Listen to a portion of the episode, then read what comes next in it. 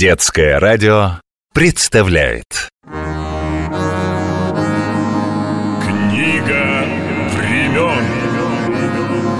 История Руси.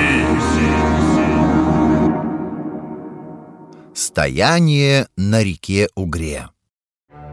То давнего раскола горькое наследство Русский царь до сих пор для татар данник.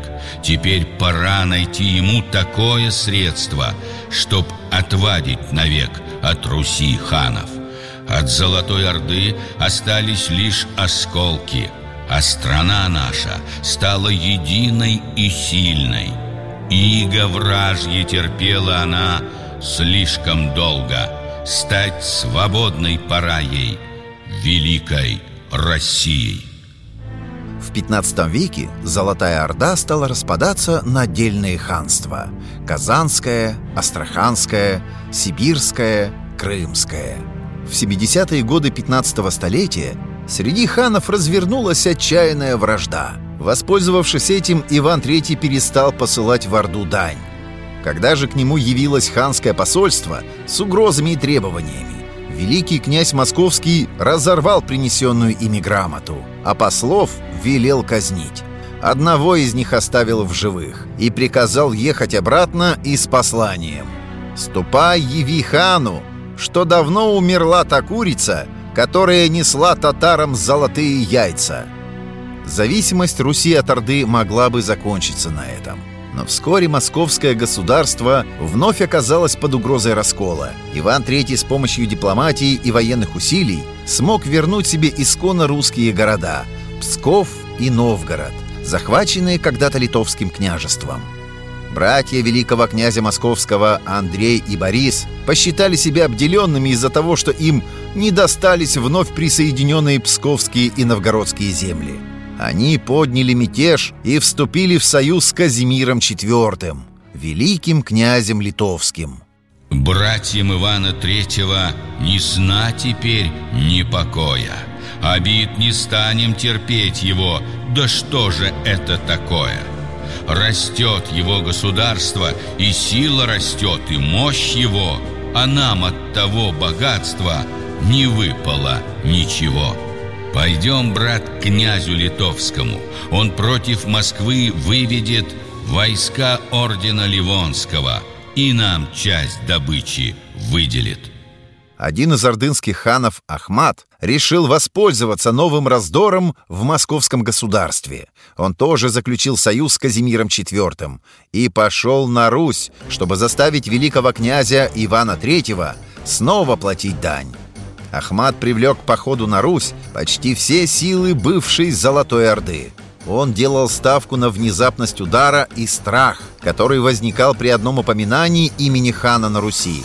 8 сентября 1480 года ордынские войска подошли к реке Угре, притоку Аки, и встали лагерем в ожидании литовских полков. Но и великий князь Московский не сидел сложа руки – он сумел заручиться поддержкой крымского хана Мингли-Гирея, врага Ахмата.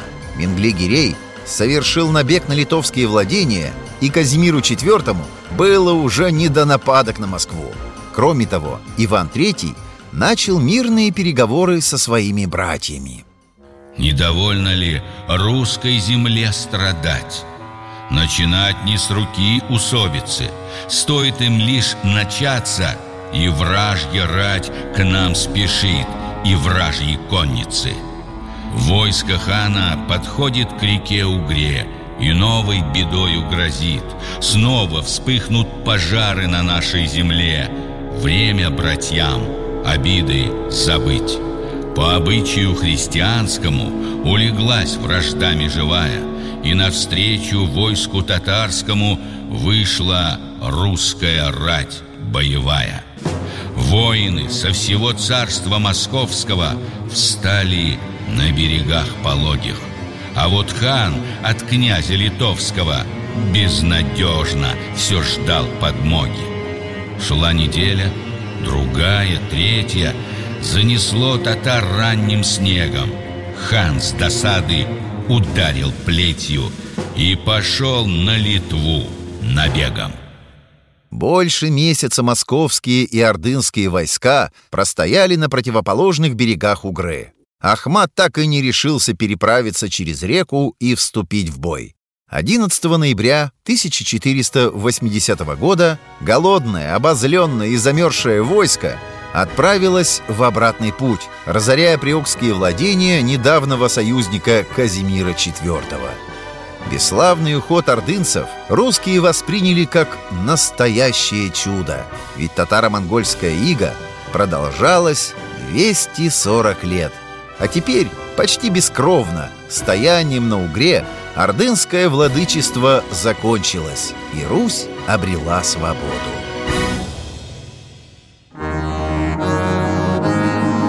Книга времен История Руси.